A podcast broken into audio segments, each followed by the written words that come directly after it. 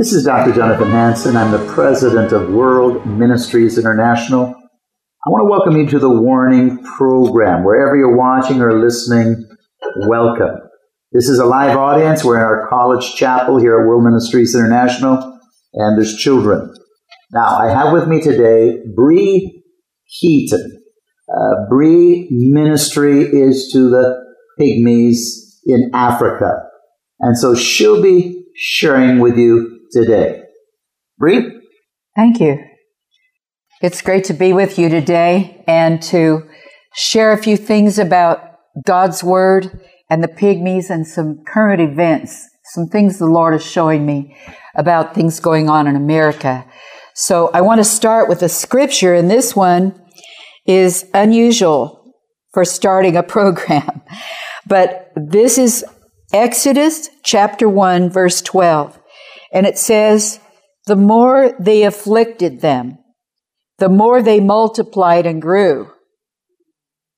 And they were grieved because of the children of Israel. So this is interesting. Sometimes in a time of affliction, the church will grow.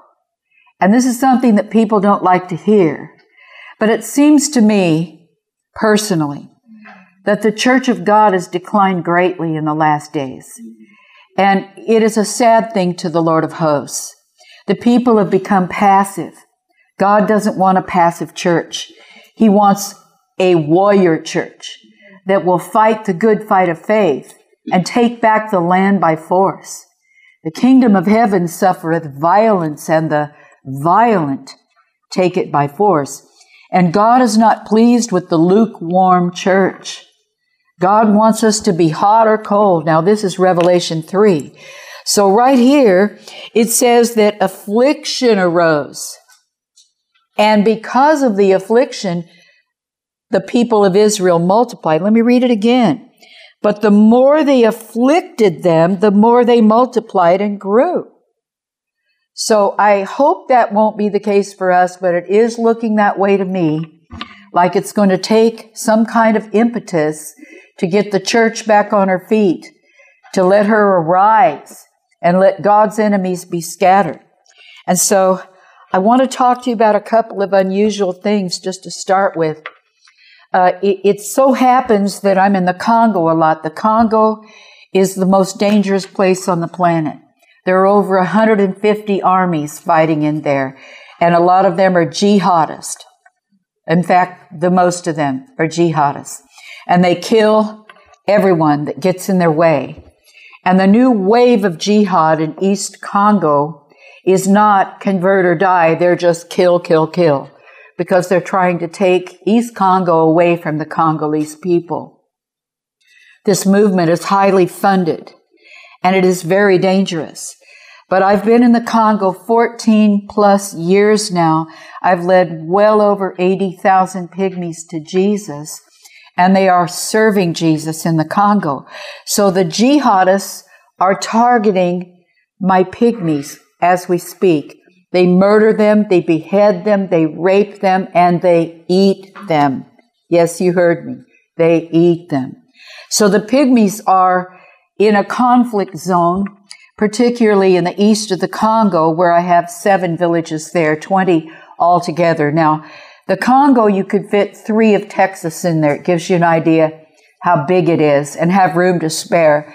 And so I have pygmies all over the Congo, but the east of the Congo is where the most of the conflict is right now.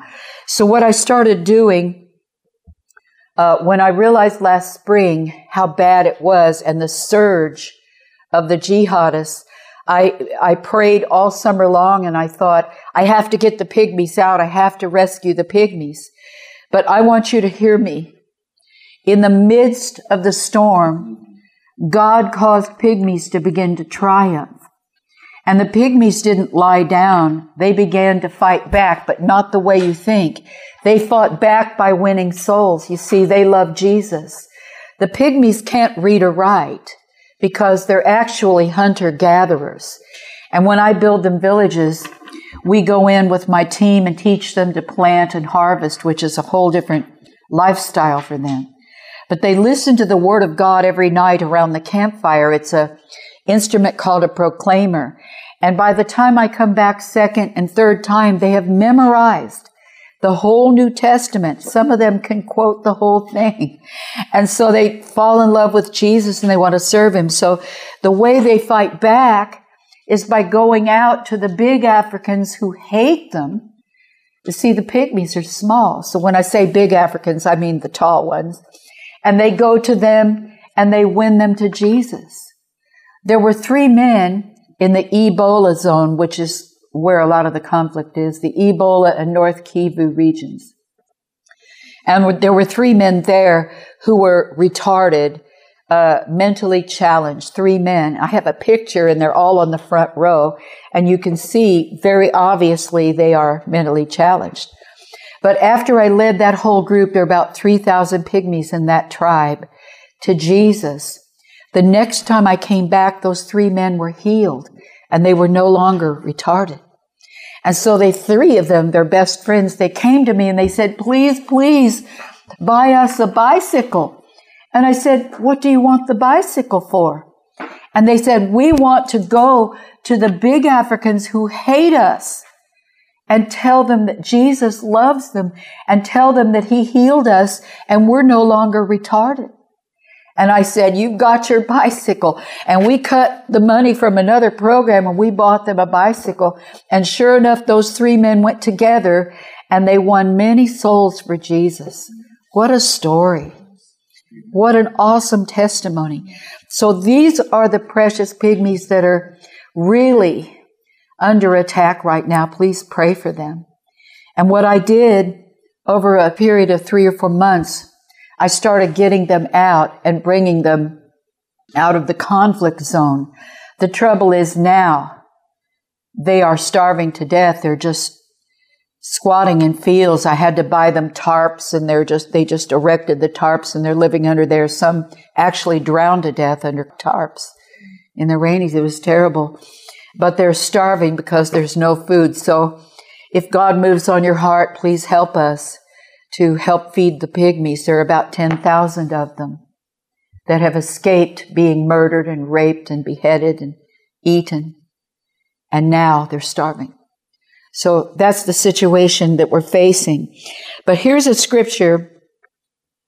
I was thinking about Zechariah this morning, and I wanted to read from Zechariah chapter 2, verse 5. This is one of my favorite scriptures. It says, For I, saith the Lord, will be under her a wall of fire round about, and will be the glory in the midst of her. Now, it was about uh, three years ago. I was in the Congo, and we were going to a certain group of pygmies. We had to trek. I have a, a large staff that work for me there, and some of them are scouts, some are mobilizers, some are negotiators, some are helpers. Anyway, I have one man, he's my head scout, and all 10 of his brothers work for me and are part of this mission to rescue and help and help pygmies to know Jesus. So we were hiking through the jungle. We could hear the jihadists behind us screaming, la la la la la, and we could hear them but we felt that we were ahead of them and perfectly safe. We came to the top of a mountain. We went down the mountain and we went across a short field and there was a river. We needed to cross the river, go up the mountain, and on the top there would be the pygmies. We could hear them singing and dancing. They love to sing and dance, so they were all up there waiting for us to come and preach the gospel to them. Of course, we bring many gifts like uh, salt clothing, uh, food, gifts. Every time we go, gifts. We don't go empty handed, not ever. And so we're carrying all these heavy sacks. Now we get to the river, we're about to cross the river. And I heard extremely loud screaming behind us, and we all turned around. And lo and behold, there were 200 men with machetes and machine guns chasing us down that mountain and they were screaming, coming to kill us. I suppose to take the supplies, maybe to kill the pygmies too. And I saw them coming and my staff said, you get across the river and we'll protect you. I said, no, I'll protect you. How many know the Word of God is powerful, sharper than any two edged sword? Greater is He who lives in me, come on, than He that is in the world. So I turned and I began to shout and I began to pray and I, I shouted, no weapon. And I put my hand out. Formed against me shall prosper. And I'm shouting scriptures like this. And suddenly the glory of God came upon us. My staff were out this way and out this way from me, and we're facing down this army come to kill us. You know, most people, I could stop here and tell you that most people would run away at this point. They'd run across. What's the use of that? Either God is for me or He is not. Either God will save me and honor His word or He will not. You see, it comes down to whose are you? Do you belong to the God of fear or do you belong to the God of faith? You can't live with a divided heart. You can't live in fear and faith. And this is how I started today. You can't be lukewarm with one foot over here and one foot over here, straddling a fence and hope to live in a situation like this. You must choose this day whom you will serve. You can serve the Most High God or you can go and serve the God of fear. And I'm going to tell you, if you serve the God of fear in the Congo, you'll be dead. But greater is He who lives in me than He that is in the world. So I stood my ground and I kept shouting scriptures and I looked and there were angels this way, fully armed, angels this way, fully armed. And I kept shouting scriptures and suddenly all these men that came to kill us stopped and started screaming in terror. And they turned around and ran back up the mountain. And this, my staff were going, what just happened? I said, God, just like Elisha did, God opened their eyes that they might see. And sure enough, there were angels, so many armed angels. And those men that came to kill us saw this vast army and they ran in terror. Isn't that the God we serve? Amen. You see, you get in trouble and he'll be a wall of fire around you and a hedge of protection. If only you'll believe. And that's what it comes down to. Are you a believer today? You see, it's not by power. Come on, come on. It's not by power, your power, no. And it's not by might, your might, no. But it is by my spirit. That's right, saith the Lord of hosts. You either trust God or you do not, because we are entering into the end of days. How many know that's true? We're already well into this thing. And we need to learn to trust God with all our heart. You see, that's a four part scripture there in Proverbs. Trust the Lord with all your heart. Everybody hold your hands up like this. Hold, hold, hold one hand up, it'll do it. Number one, trust the Lord with all your heart. Number two, lean not into your own understanding. Ooh, that's a tough one because our, our mind starts going. We can't allow that. We stick to the Word of God. Trust in the Lord with all your heart. Lean not to your own understanding. Number three, in all your ways, acknowledge Him. And number four, everybody, and He will direct your path. This is powerful. If we can walk in all four of those, nothing will be impossible to him that believes. So this scripture in Zechariah, I love to quote it. I just quote it all the time. And we can stand on the word of God because it is powerful. It is strong and it will hold you up in the time of trouble. Now I want to talk to you about a couple of things that I feel are very, very important to all that's going on in our world today. You see, what's going on in the Congo is the tip of the iceberg because it's going to spread all over the world. How many have read Revelations recently?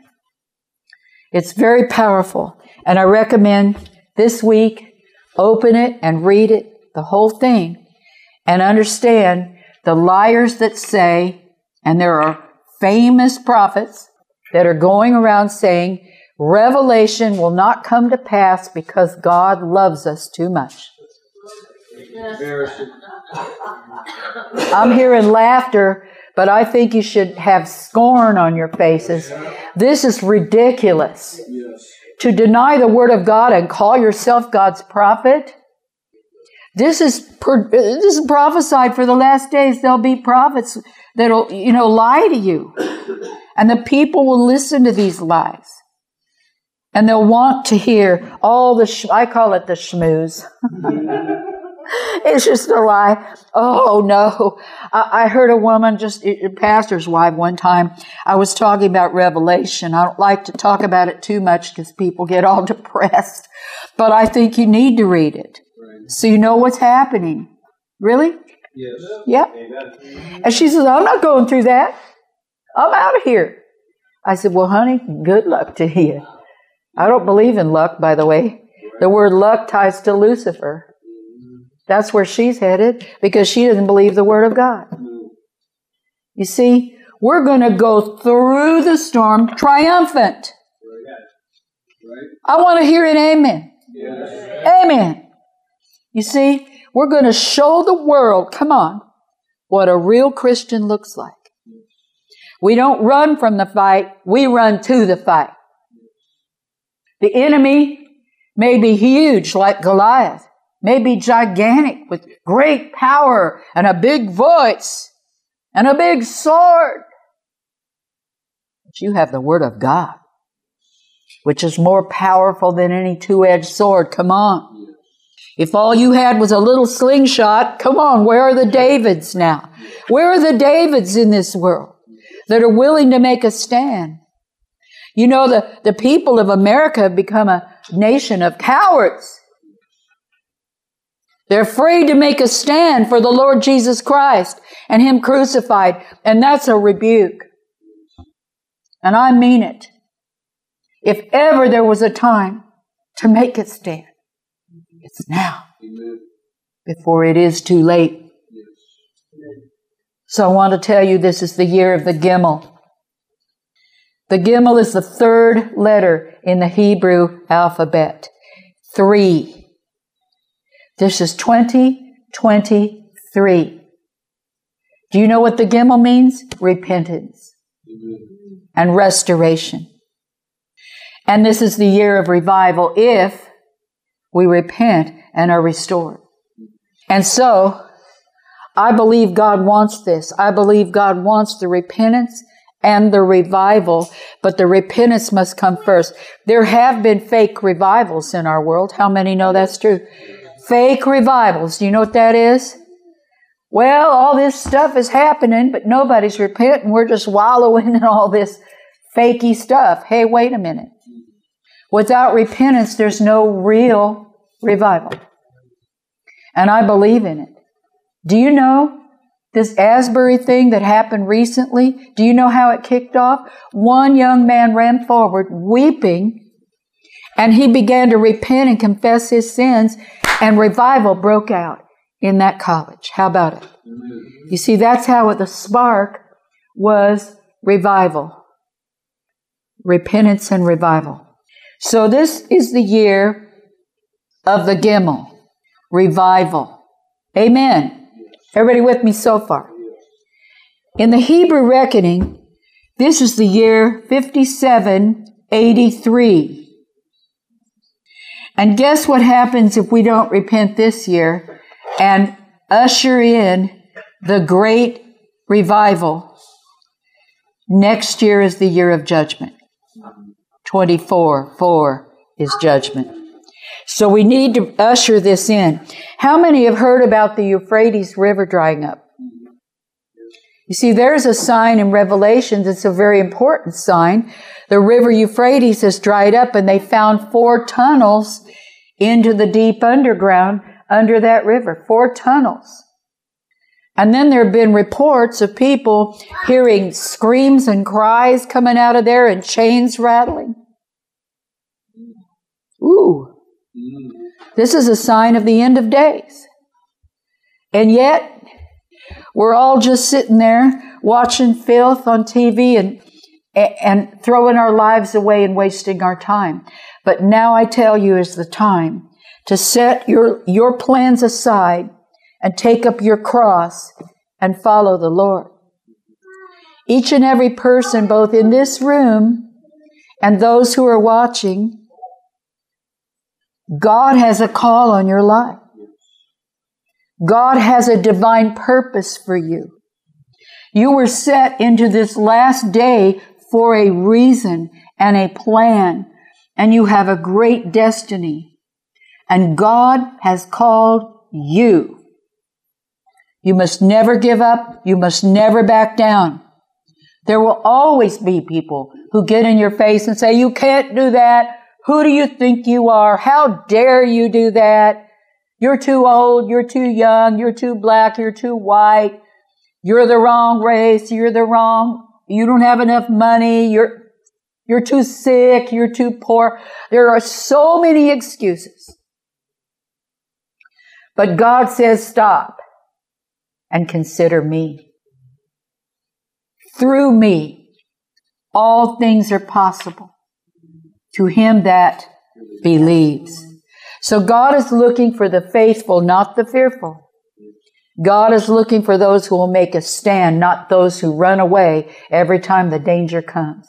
And I've got to say that my staff stood by my side when all those people were running toward us to kill us it is to their credit that not one ran away. You see, all of us have laid our lives down. We understand working in a war zone. We understand having been shot at, chased with machetes, threatened ceaselessly.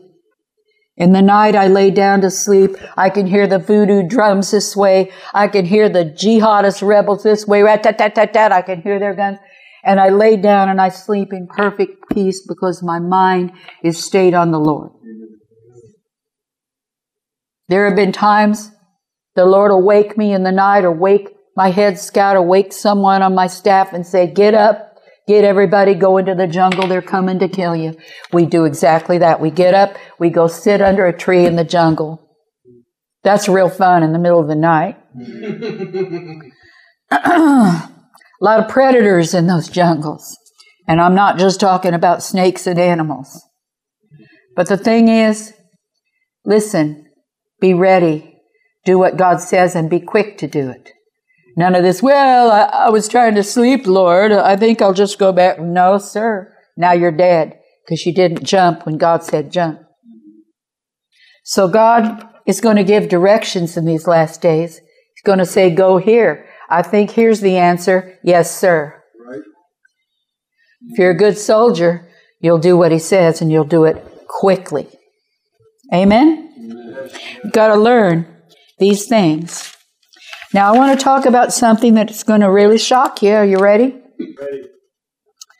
Okay, uh, how many know that there was a prophet and he was headed, he was a real prophet, by the way, and he was headed off to curse Israel. Does anybody remember who this was? Oh, yes. Balaam was a real prophet, but somebody paid him some money. Are you listening? And he was willing to betray Israel. And God had to use a donkey to talk to this man and tell him, no, don't you dare. And so he, he had the fear of the Lord on him then, and he did not go and curse Israel. So if God can use a donkey, can God use anything he wants? That's all I want to know right now. Can he use any vector or venue that it pleases him to use? Yes or no? Yes. Are you sure? Yeah. okay. So that leads me into what I have to say about what I think the coming revival will entail. Are you ready? Okay, there was a prophet, and he prophesied that when the Kansas City Chiefs won the Super Bowl, revival would break out in America. Now, he was a real prophet, but he was not a perfect man. How many know God calls people not perfect people? Yes.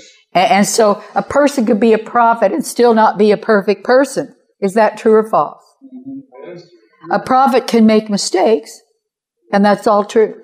But the thing is, God calls people who are willing, not perfect people, because there's no such thing as a perfect person.